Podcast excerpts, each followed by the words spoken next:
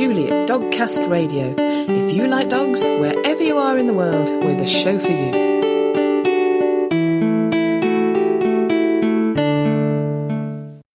Hello and welcome to episode 169 of Dogcast Radio.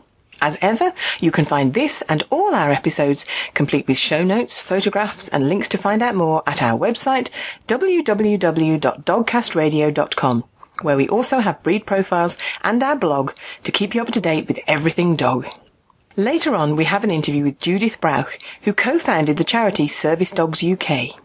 Service Dogs UK is now a charity that I set up with a very good friend of mine. It's a charity that provides and trains assistance dogs, mostly from rescue, to veterans of the armed forces, but also veterans, because we want to really redefine that word a little bit, of the emergency services and also of the Coast Guard. And there's the Dogcast Radio News. But before all that, we talked to Jeff Lazarus about his book, Dogtology. Given the fact that you're listening to Dogcast Radio, you're probably already a practicing dogtologist. I'll leave it to Jeff to explain what that is, and what you'll hear from the start is a fun interview. Good morning, good afternoon, good evening, Julie. Well, we don't know when people will listen to this, so we have to cover everything, so well done. um, so, we're going to talk about your book, Dogtology. So, for those who don't know, Jeff, what is dogtology? Ah, a lot of us know dogtology. Yep. We live dogtology, but we didn't know the name for it. And think, Julie, about those of us, which are many, who think about our dog, who love our dog, who post pictures of our dog, who dress our dogs, who count on our dogs and love our dogs to no end. In fact, we've come to a place where we can count on our dog more than the human beings in our lives. And I'm talking spouses, children, parents. and so dogtology, when it comes just straight down to it, it's the belief in dog.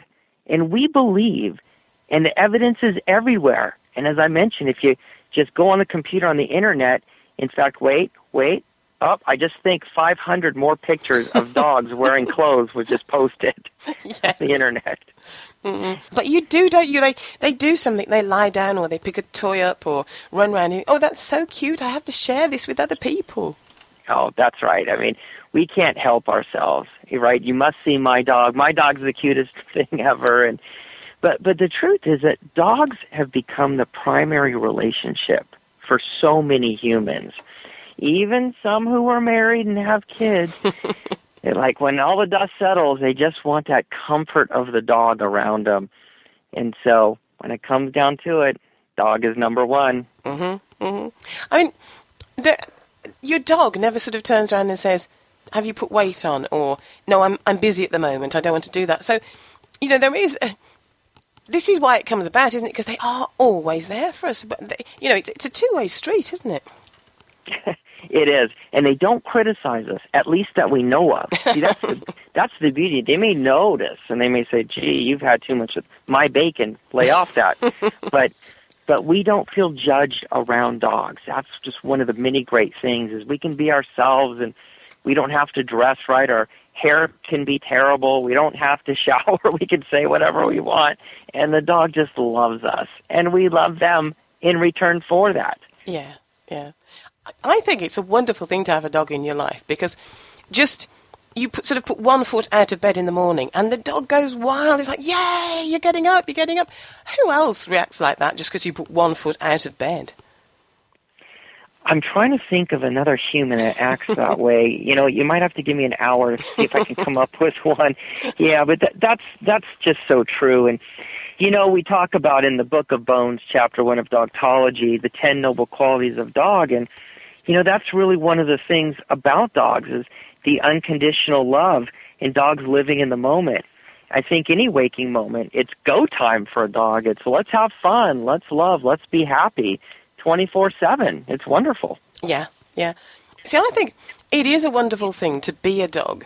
You know, when, when people treat their dogs like humans, I think they're missing the point because, as you've said, your dog becomes, you know, at times, let's, let's say, so much more special to you, you know, than and, and they offer you so much more than a human could in that situation. And it, it, it's just they're just wonderful. To be a dog is a wonderful thing. it it is, and in the fact that we talk to them the way we do, we dress them the way we want, we post their pictures. We're actually humanizing our dogs. If you think about it, you go on the internet, you look on YouTube, how many videos of dogs playing the piano, riding skateboards, driving cars. Mm. It, it's really the humanization of dogs, which I discuss in chapter three, Book of Collars.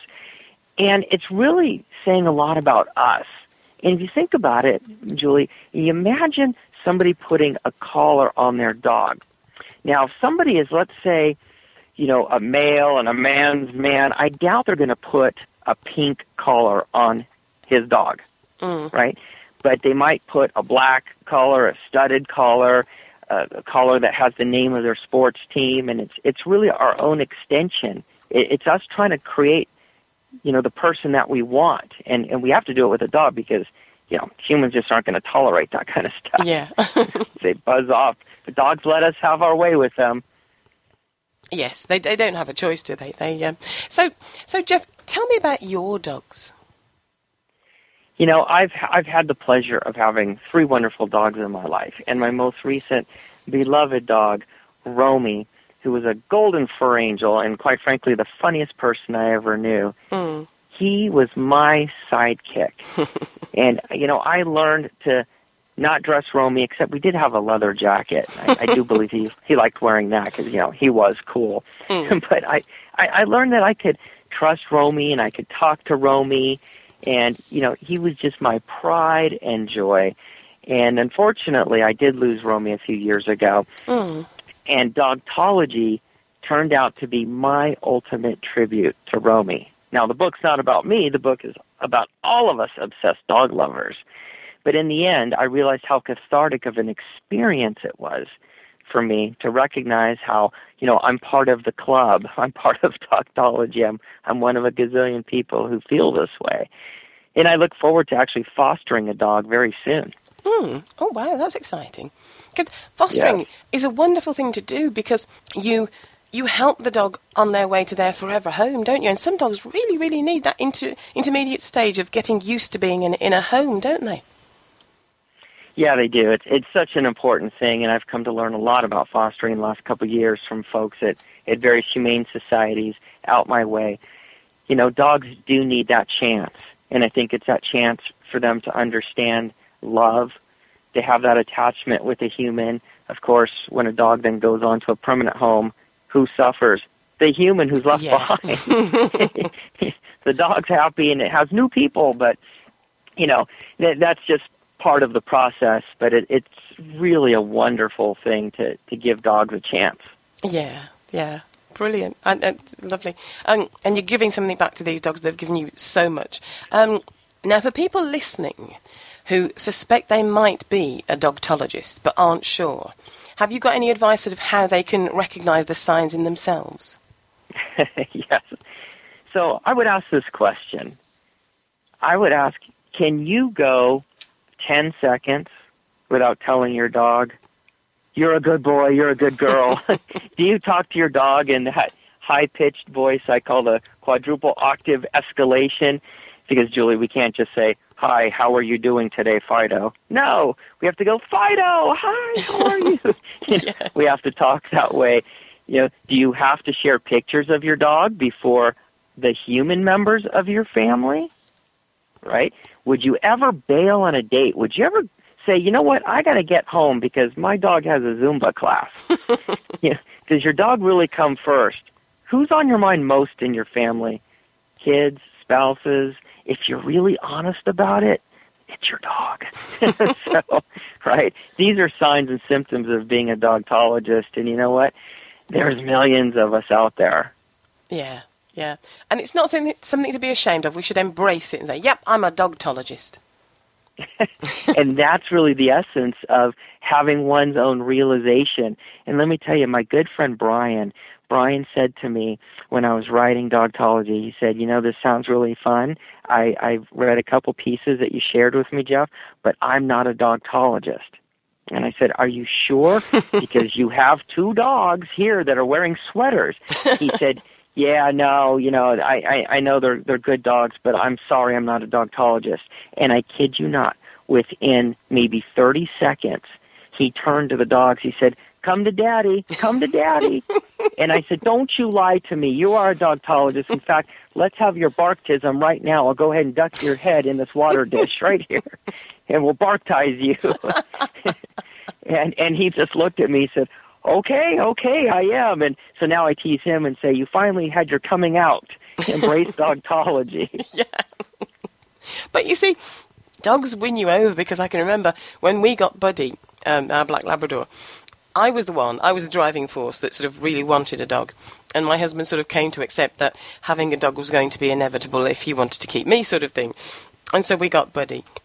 And he just worked on Anthony so so well because every time sort of Anthony came home from work, Buddy was there sort of going, "Oh wow, great, you're back! I've missed you," and sort of that level of excitement and love is so hard to resist. And I can remember at, at some point we were talking about asking his uh, asking Anthony's mum and dad, my in-laws, over for a meal, and then he said something about, "Yes, but some people don't like to eat around dogs," and I was like, "You have come over to the dog side. That's it. We've got you now." yes. You know, it's interesting that you had that experience because there's people like that, and I call them duds.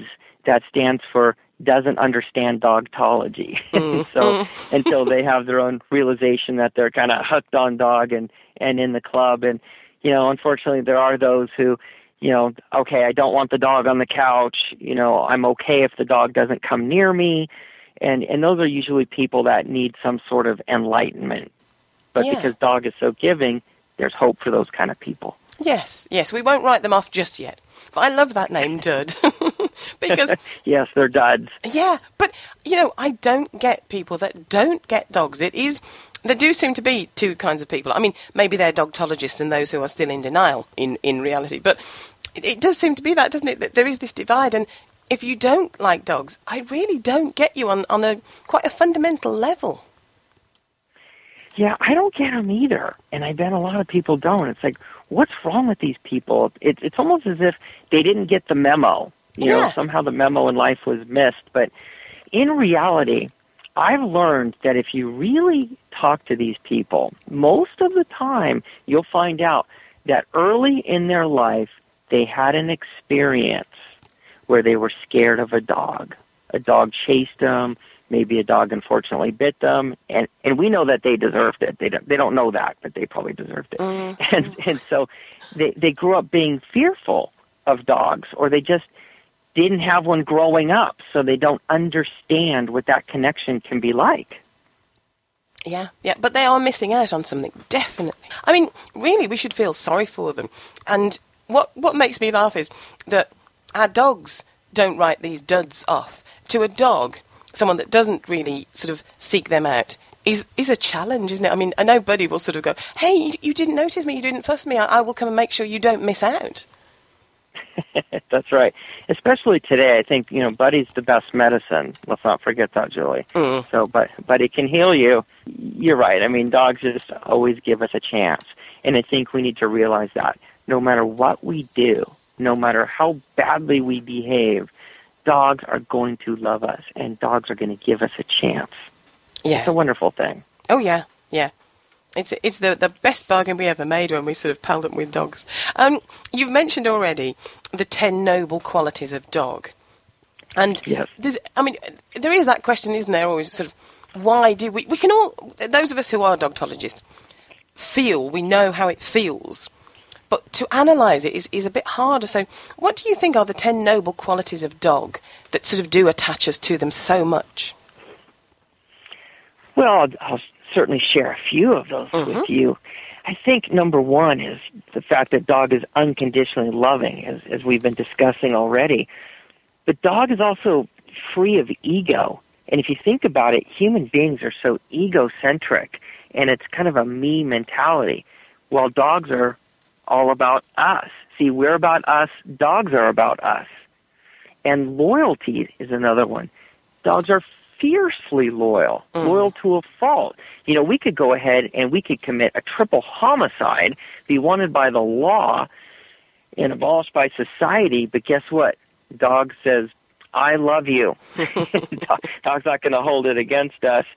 And and one more that I want to share right now is the fact that dogs are so selfless and heroic.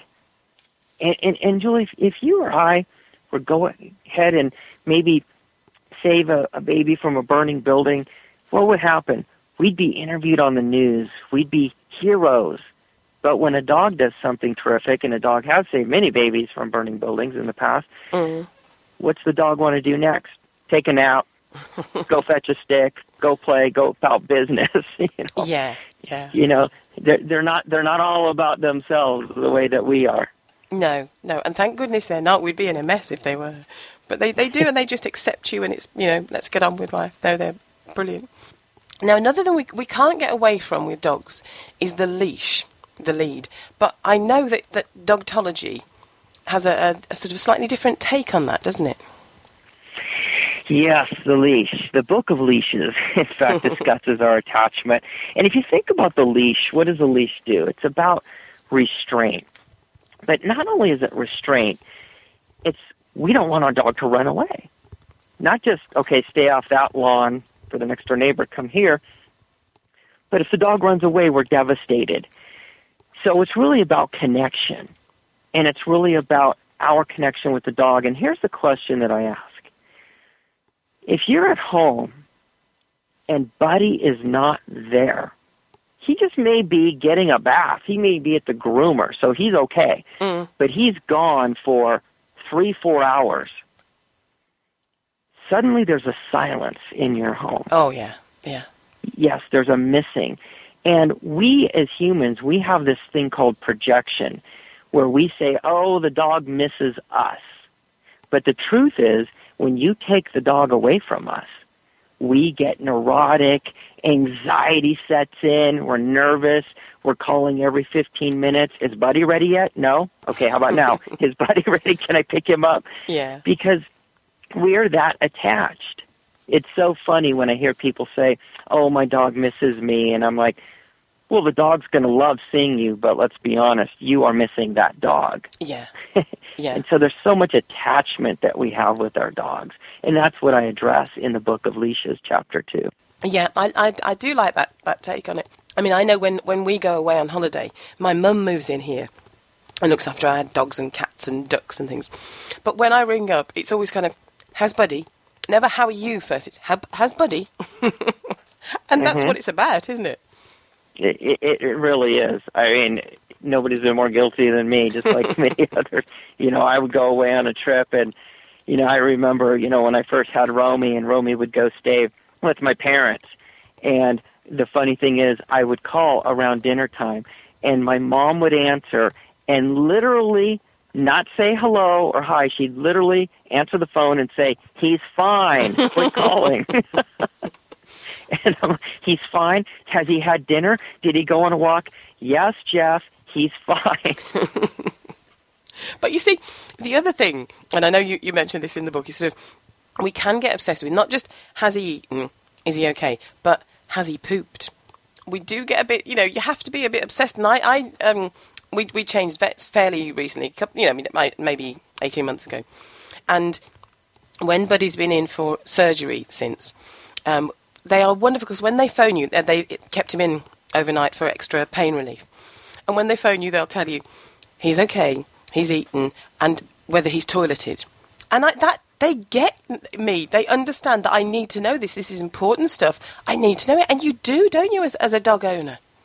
yeah, you really do. And you know, you brought up poop, so okay, we're Okay. going there. We're talking I- about poop. I often talk poop. I'm told. well, you know, there's another great book, Everyone Poops. and, uh, it came out and so much truth to it. But you're right. I mean, the fact is that that matters too. And you know, poop, as funny as it is to some, disgusting to others, but it's a matter of health. And and that's that's the degree to how we're obsessed with dogs. Is did they poop? Yes, good. Okay, well, wait, how many times? yes. well, how long's it been since he or she pooped? right. Wait, Yeah. Buddy pooped? How long ago? Okay, what about before that? Right? Yes. So oh, yeah. Absolutely. Every little detail. Yep, yep, absolutely. But you see, and again, you've touched on this. You know, there is a small divide, I think, between maybe it's between dog owners and dogtologists, but do you refer to yourself as mummy or daddy?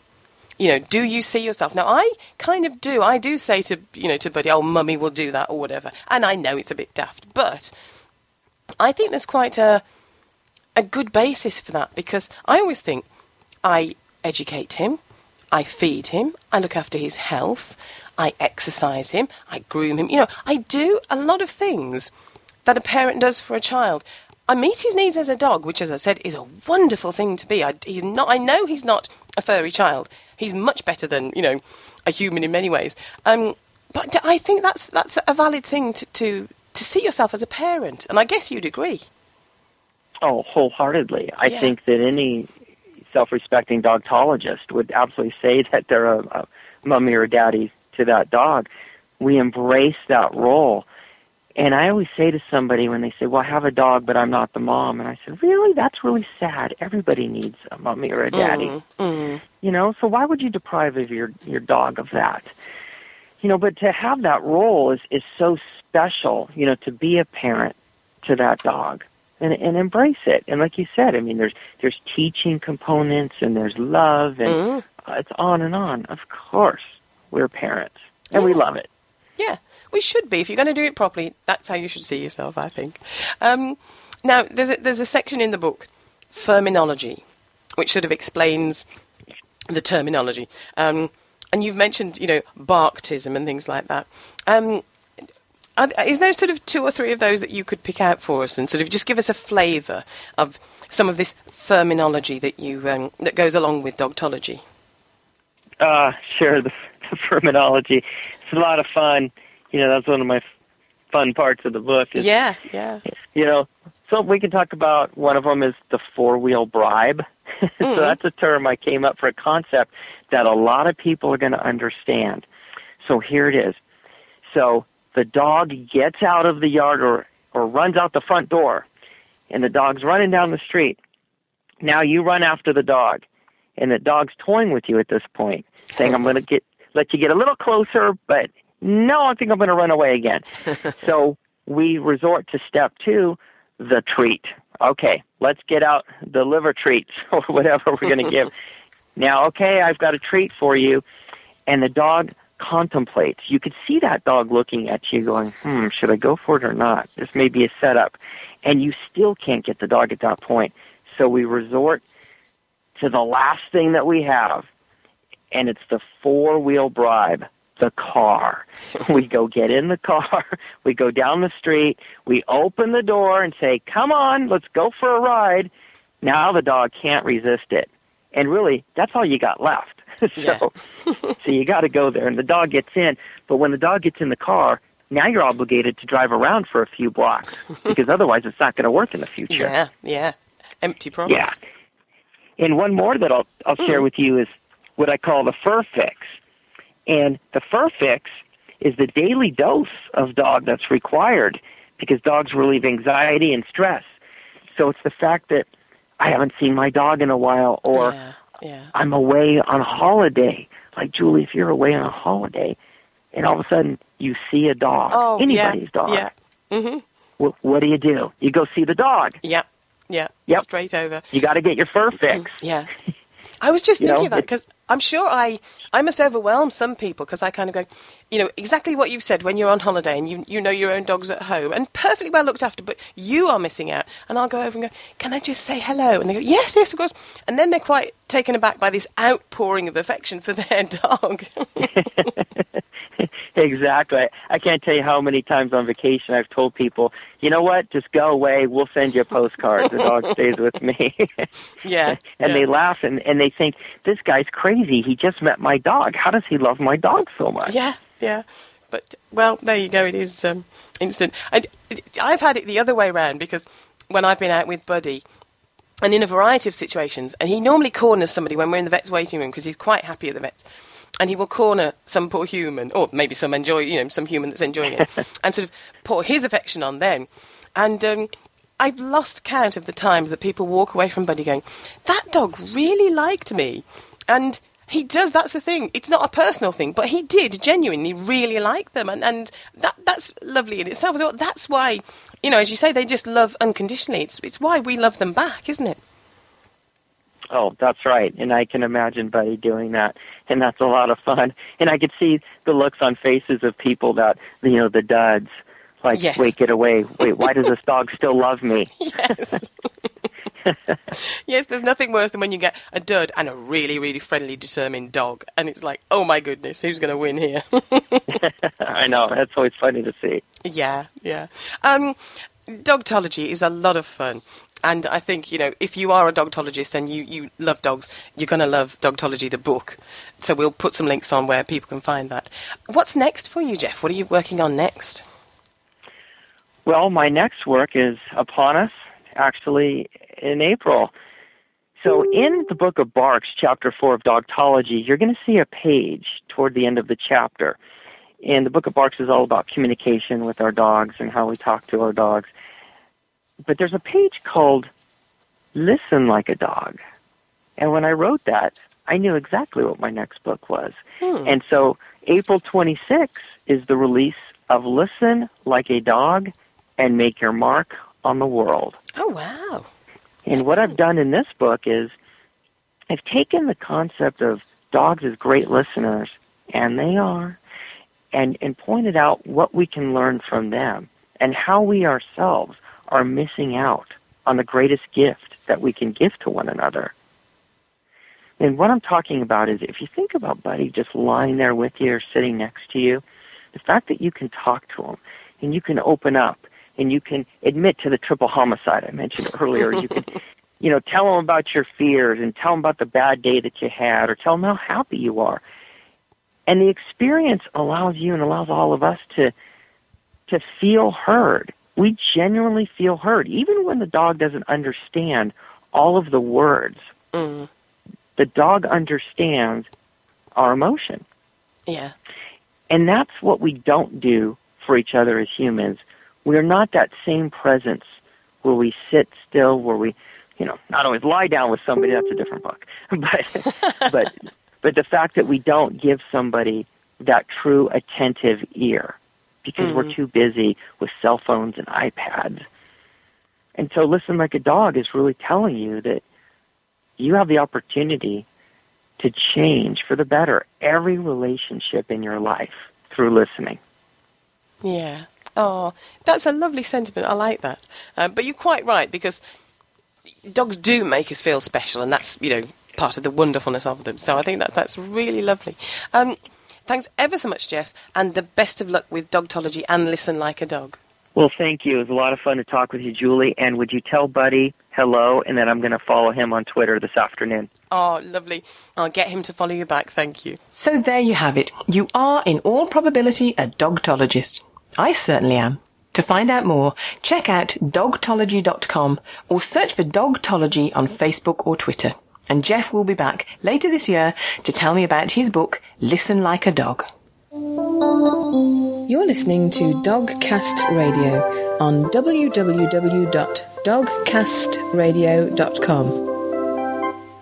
Do you ever read a book and think, no, it shouldn't happen like that? Well, check out the latest innovation in romantic fiction, Macie's Choice, which puts you in charge of the plot as you make life-changing decisions on the main character's behalf. At the end of each chapter in Macie's Choice, there are always two options and you choose what happens next. With over a million and a half words, that's over 5,000 pages, 256 chapters, and 128 different endings, Macie's Choice is an ebook you can reread again and again, making new choices each time to vary your experience to find love with each of the three heroes. To find out more, visit macieschoice.com. That's M-A-C-I-E-S-C-H-O-I-C-E dot com or search for Macie's Choice on Amazon. A large breed dog has a resting heart rate of between 60 and 100 beats per minute, while a small dog breed's resting heart rate is between 100 and 140 BPM. We start the Dogcast Radio News with some dogs who have been rescued from various difficult or deadly situations. A Jack Russell Terrier called Jägermeister fell off the boat he was travelling on in the Gulf of Mexico recently. Luckily, Jägermeister's owner had put a life jacket on the dog, but then apparently he went below decks, and that was when disaster struck. His owner searched, fruitlessly, and reported him missing to the Coast Guard. But a small dog in such a vast expanse of water has a small chance of being found, and so the poor little dog swam for around three hours before he was spotted. It was two couples enjoying a celebratory birthday boat trip who finally noticed Jägermeister, and by then he was around five miles offshore. They only realised it was a dog bobbing about in the water as he drifted just a few feet away from their boat, and they managed to haul him up to safety. Happily, Jägermeister is back with his family, and let's hope he stays on board during their next outing. Meanwhile, in Cardiff in Wales, a dog was abandoned and left overnight outside one of the city's biggest supermarkets. The dog in question, a Rottweiler, had been tied to a post and was only discovered by a member of staff the next morning. Staff at the shop gave the dog food and water, and a dog warden took him to Cardiff Dogs Home. An investigation is underway to discover who abandoned the dog. Could this be something a microchip could help with? Let's hope so. And in Korea, hundreds of dogs have been saved from a meat farm and will soon be on the way to a new life in America and Canada. The Humane Society International is overseeing 250 dogs being flown from East Asia to the US and Canada, and so far, 79 dogs have already made the trip. They are now in a number of shelters being evaluated before being put up for adoption. The Humane Society International has been working to reduce the dog meat trade in Asia and has worked with the owner of the farm these particular dogs have been rescued from in Wonju, South Korea.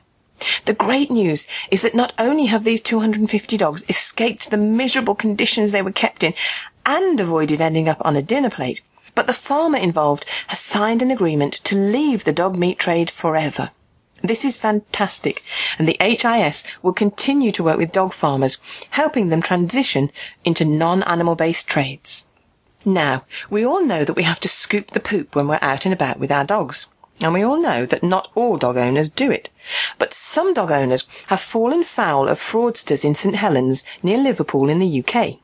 Two men have been approaching dog owners claiming to be council dog wardens, accusing the owners of not picking up after their dog and demanding a £50 on the spot fine payment, threatening an £80 fine for refusal to pay. The pair then make a getaway in a silver van. The council have made it very clear that they would never ask to be paid in cash on the street and have advised anyone receiving such a request to ask for identification, keep any leaflets or documentation the fraudsters give them, and if possible, make a note of the registration of any vehicles they use. In addition, dog owners who fear they've been duped can contact Merseyside Police on the non-emergency 101 number or Crime Stoppers anonymously on 0800 555 111. And we end today's news with the scientist who apparently wants your dog to live forever. Matt Kaeberlein, a biologist at the University of Washington, has spent years investigating how factors like genetics and calorie consumption affect the aging process. He believes he may have found a cure for canine aging. He and colleague Daniel Promislow are conducting a clinical trial testing whether rapamycin, a drug which has been shown to increase the lifespan of mice, will have the same benefit for dogs. Initial results are promising. For example, some dogs' heart conditions improve dramatically. And now, Matt wants to see if he can slow down the aging process without significant side effects.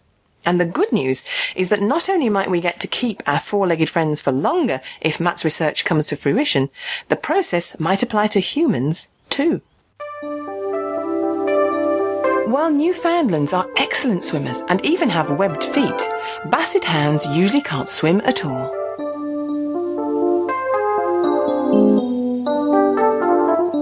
Judith Brauch is an amazing woman who I've interviewed before about her convictions that raw feeding is the best diet for dogs and about the group she has set up called Raw Feeding Rebels, which is growing at a phenomenal rate. Not content with spreading the word about the diet our dogs should be eating, Judith took the impressive step of co-founding a charity called Service Dogs UK. See, I told you she's amazing. The first thing I asked Judith was what exactly Service Dogs UK does. Service Dogs UK is now a charity that I set up with a very good friend of mine who's also a, a, a Navy veteran and a serving police officer. Um, it's a charity that provides and trains assistance dogs, mostly from rescue, to veterans of the armed forces, but also veterans, because we want to really redefine that word a little bit, uh, of the uh, uh, emergency services and also of the Coast Guard. So, really, veterans, people being that have served on the front line, be it at home or abroad, who have, as a consequence of doing that service, have suffered um, post traumatic stress disorder. Uh, PTSD, as it's known. So that's really what we do. How we work in a way is also quite different. So we work mostly with rescue dogs, and we we train the dogs together with the veteran. So the veteran actually goes onto a program which takes around nine to twelve months, together with our professional dog trainers, to train their own assistance dog. Wow. Yeah, yeah, it is pretty wow. Yeah, you go- well, I just think that must actually that's that must be pretty empowering for the veteran, mustn't it? That is, I, I think it's very empowering because, to a certain extent, it's being able to kind of save a life. Mm. Because we are also using rescue dogs, a lot of these dogs have scars themselves, you know, and if you have PTSD, you also have scar, scars. And I think it is extremely empowering because it allows that kind of equal friendship. You're both helping each other, and you're both helping each other to trust the world again. You're both helping each other to kind of make friends, to to be social again. It, it's very very empowering. Yes. Yeah, yeah. So, for anybody that doesn't know, tell me a little bit about sort of the, the symptoms of post-traumatic stress syndrome, and sort of what is it that people living with that have to cope with on a on a daily basis? Well, first of all, I think post-traumatic stress disorder Mhm. is is kind of a response to experiencing something very very traumatic, or experiencing in several moments in your life that are extremely traumatic. So, whilst we can kind of imagine, you know, people being in the armed forces, being in the theatre of war, you can imagine the things they see, you know, are very upsetting mm. for people on, on in the emergency services equally, you know, we rarely think of the police officers or the paramedics or the fire people that are attending a fatal road collision, mm, mm. collision, you know, that involves, for example, children. So those are things that can trigger PTSD in the brain.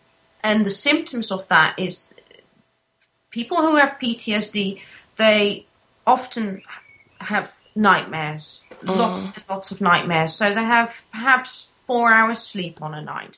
They have flashbacks during the day. Um, besides that, what they are also really struggling with is social contact. So, you know, how you and I are speaking, we are not the best of friends, but we feel comfortable with each other. That kind of comfort is gone. You know, the ability to trust people is is also a real struggle. So you think of somebody with PTSD and some of the veterans we're helping, some of them wouldn't go out for weeks on end outside of the house. Mm-hmm.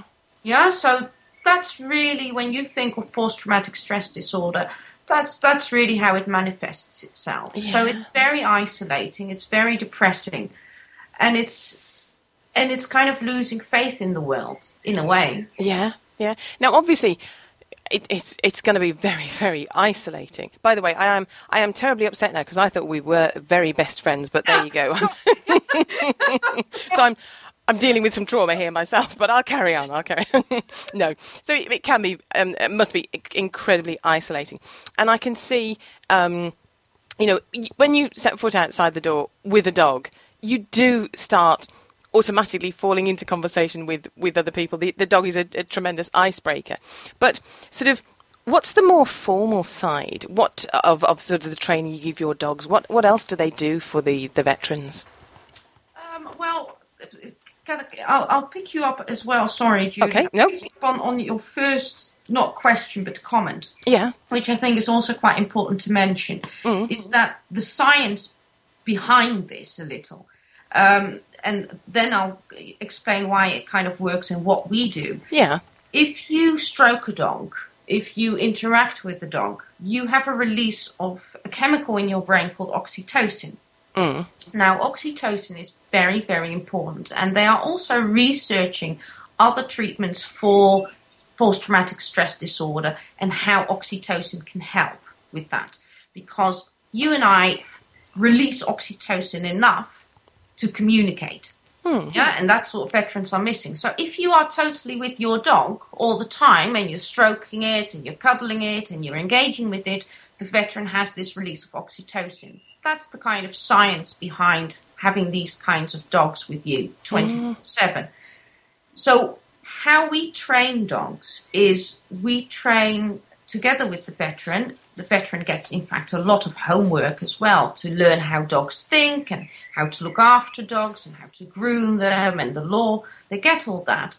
But we train our dogs to wake people up in the night, for example, when they are having nightmares or when they are having flashbacks that the dog nudges the veteran, for example. Uh, we also train, for example, to, to be able to for the dogs to provide a bit of a barrier when when people are suffering with anxiety or panic, because again that's a very common symptom. So mm-hmm. we're doing those types of training as well as your more standard assistance dogs training. Hmm. You know.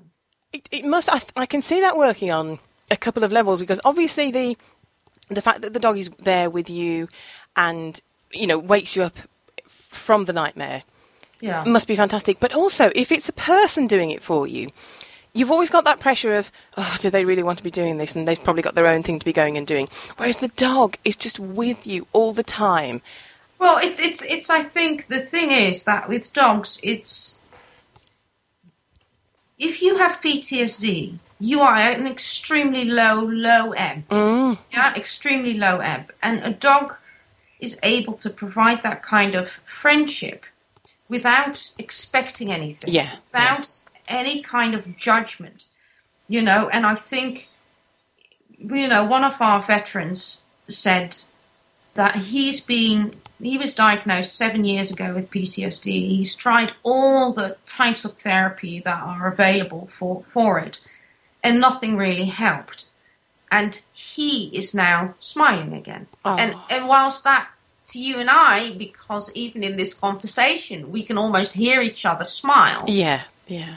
that's something that people with PTSD often don't have. They don't have this these feelings of joy because they're mm. emotionally numb, and that is also what the dog is drawing out of them. Is that kind of being able to just be with a friend, Yeah. enjoy.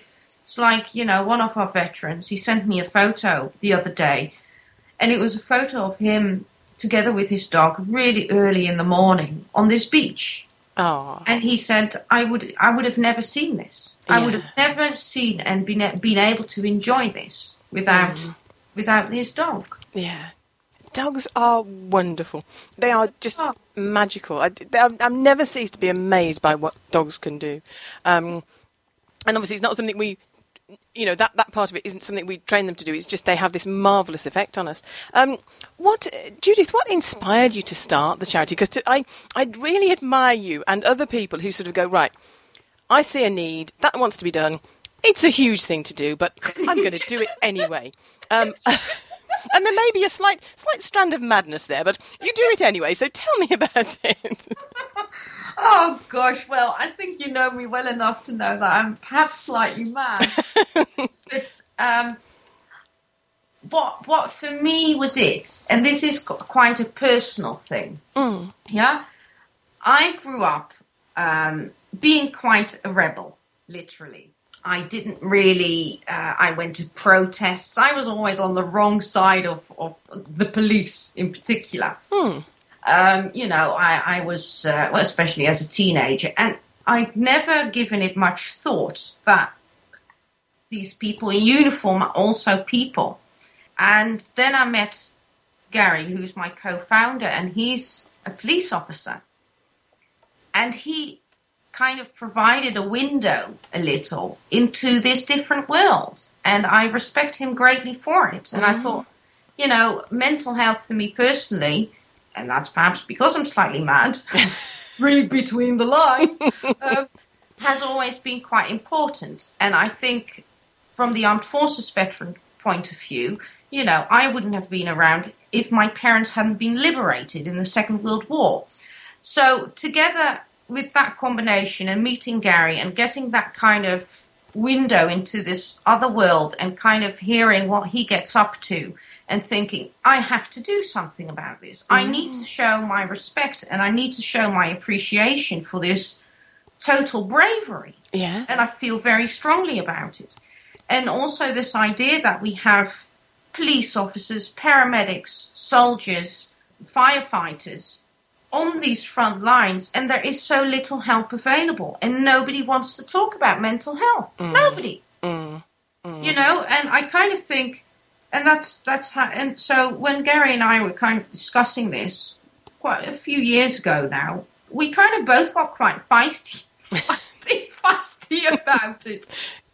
And Yeah. we are both go and get them people, and we thought, yeah, yes, we can really do this. We can Yeah. and um, you know, and and that of course is a is a hope in a way. And then we started, and we kind of realised that yes, other people think this too. Mm. You know, and we the support we have received, and the people that have rallied around us. Julie, we've been extremely lucky in terms of attracting the right trainers, attracting people that want to fundraise for us. Both me and Gary are so, so lucky. We're mm. really lucky people. And perhaps one side of it is luck, and the other side of it is that, by golly, we, we do work very, very I, hard. I bet. I was going to say, I bet it's a lot of hard work. I mean, when I've, I, I wrote the question down, sort of, what what is the process of starting a charity like? And then I've actually, I actually sort of added on, hellish, I'd imagine, because I can't, I, I wouldn't even know where to start. So, I mean, that to me is fascinating in itself. Tell me about that. The actual, I mean, what? I, as I say, what? How do you take the first step? What did you do? Well, the first step is you have this idea. Yeah? Yeah. And then you think, who can we do this? So we need a name and we need a website and we need this and all that we can do. Yeah. And then you lie in bed and you look online on how to become a charity and you lie in bed and you think, cash. How do I get the cash Yeah. to do this? So basically, that's how we started up. So to even become a charity, you need five five thousand pounds to even start the application process to become a registered charity. yeah. Um, and so when we started, that was our first goal to raise five thousand pounds. And that's really where you need people and meet. You need to meet people that share your passion because you have nothing to show for it. Yeah. You're yeah. two crazy people with a great idea, but you've got no money, but you have a plan. So who wants to give me some money Yes. for that? Yeah, yeah. I can imagine for some, you know, for people that didn't know you, that's that's quite a leap of faith at that point, isn't it? You know, honestly, I do want to start a charity. it it is a leap of faith at that point, isn't it? it is a leap of faith, and I think, and I think to a certain extent, you know, um, I think Gary and I make a very, very good team Yeah. with that as well, because we have, and I have to say, especially in the beginning, I can honestly say, we were supported by friends. You know, I have Yeah. one friend who's very near, close to me, and I hope she listens because I won't say her name. and whilst I was slowly greying on the sofa, you know, and getting wrinkly and thinking, you know, this this really is making me old. This worry about how we're going to do this. And she texted me and she said, "Well, what do you need to become a charity?" You know, and I said, "Well, I need I need five grand. That's that's what I need." And she said, "Well, I've got a grand lying about. Do you want it?" Oh, how And lovely! I said, Yes, yes, I do. And because of that, and we also have another friend who's been doing a, a fundraiser in one of my groups. She started 10 days after we announced that we wanted to start this organi- organization, and she's raised like a grand as well. And Oh. that is really, it's Julie, it's that belief Yeah. that people have that one, this is needed, two, they appreciate what brave people have done for us, mm-hmm. and they trust me and Gary to sort it out. yeah. And we are now. We really are sorting it out. Yeah. You know, we've got two two veterans now on the program um, with their dogs. We're hoping to take on a, another veteran, and and long may it continue. Mm. Really, Absolutely. you know, slowly does it, but but you know that's it. And then Yeah. we've got these amazing dog trainers that because we both know dog trainers. You know, Mm. you need with something like this, you need not just dog people. You need people people as Yes. well because Yeah. you're dealing with somebody like for example one of the veterans when he started because of his condition his attention span was around 25 minutes yeah for a session that's very short yeah. now, months in, he can easily do an hour's training session. You know, to you and me, that are small, those are small things, but they are massive for, Yeah. for the people themselves. And that, in part, is also because we just have these amazing dog trainers. Yeah, yeah, incredible. I mean, I'm I'm glad you mentioned dog trainers because that was what I wanted to move on to. Tell me how you actually train the dogs. What methods do you use? Well, we only use fun methods. Yeah, yeah, excellent. because and positive positive methods Mm. because you are trying to build up a friendship because there is such an importance in terms of having this trusting bond between the veteran and the dog you can only make it fun Mm. so our dogs and you might have seen the pictures on facebook they have so much fun at training sessions that they they don't even want to go home. Oh, Um, so we use positive reinforcement only.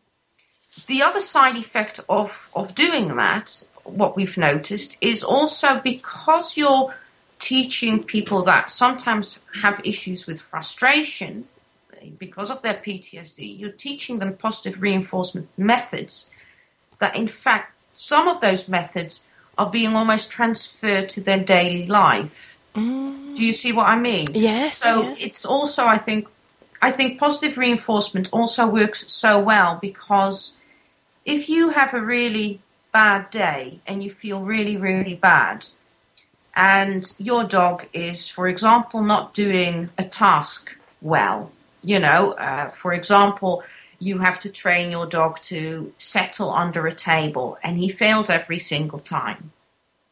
Then how we train is that at that point, first time your dog fails, you have to distract the dog. Mm. And you, you, you have to have a high pitched voice and say, "Come on, come on, let's you know, let's do a little circle or a little dance, you know, to make it interesting again." Yeah, yeah, Even if you feel bad, you have to pretend this happiness. yes. Yes?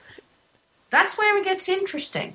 Because if you feel really bad in yourself, but you have to, in one session, pretend happiness 10 times, you will notice that you'll actually have a smile on your face at the end of it. Oh, No, it's true. yeah. Isn't that amazing? Yeah, yeah. It's true. So that's that's how we work. And I think if you see the dogs train, it's just wonderful. They've got it really is. It's really wonderful. They've got these big waggly tails and these these tongues dangling out and you know, they, they get they get we tend not to treat too much. We we, we start off with certain behaviors with treats, but mostly we work with praise. So again, praise is is kind of that happy voice and and say you know and being well it's that happy voice and yeah, that's what it's all about it's being Yeah. happy and having fun together absolutely, absolutely. And I mean, I, we we've touched on this so many times on Dogcast that sort of, but I, th- I think it, all, it never harms to sort of reiterate it that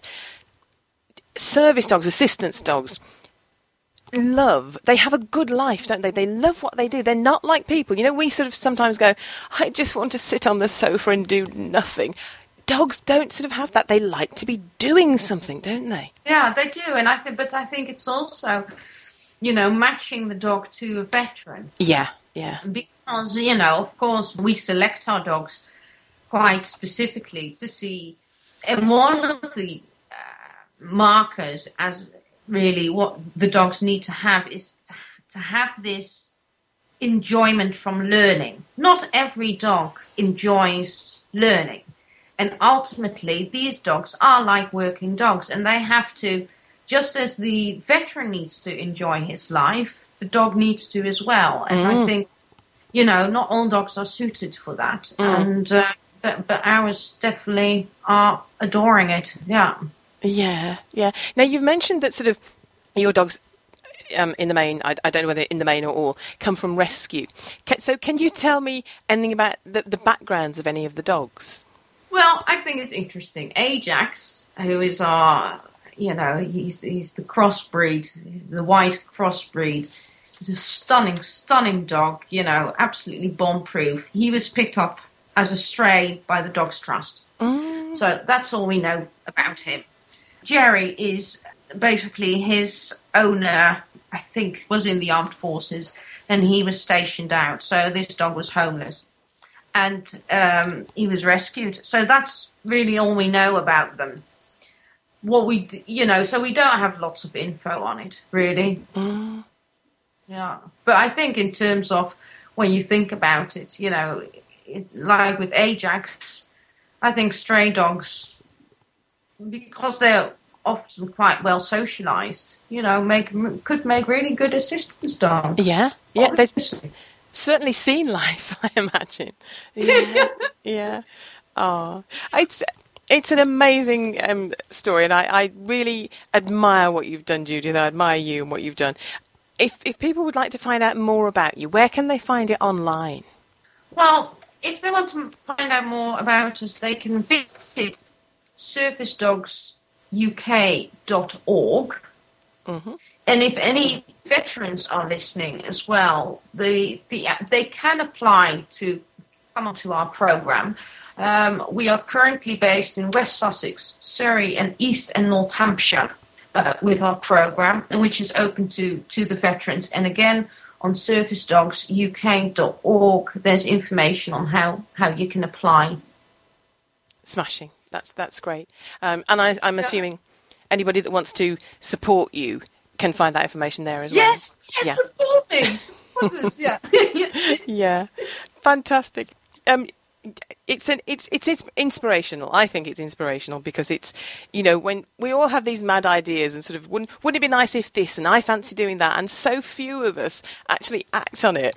But I think it's it's you know, I think it is amazing, and I think, you know, I'm I'm not such a emotional bundle, but um, I went to a training session recently, and um, you know, one of the veterans said, "By doing this, I'm learning to live and laugh again." Yeah. And you know, for goodness sakes, these things are kind of hallmark corny, but it makes me feel it. It sends me shivers down my spine. It really does, Yeah. and you Yeah. kind of think, you know, yes, it was a big leap to to do, and it and it's scary all the work that comes with it. yeah But at the other side of it, that's why you do it, isn't it? You Oh, want to, you you want to improve not only a person's life, but you also want to improve uh, a dog's life. Yeah. And I think that's that's also what's important to us. It's improving the lives of both. yeah yeah. You know.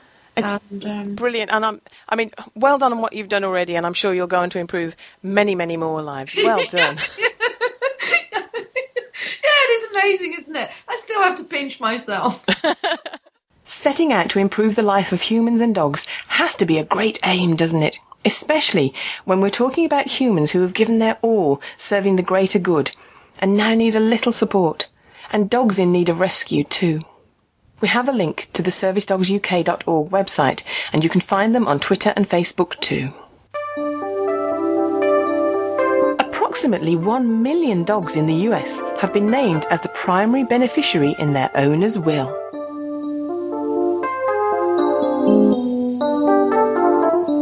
Well, that's about all for this show. In the next show, we have an interview with Dr. Patrick Mahaney about how you can help your dog if he's suffering from the misery of allergies.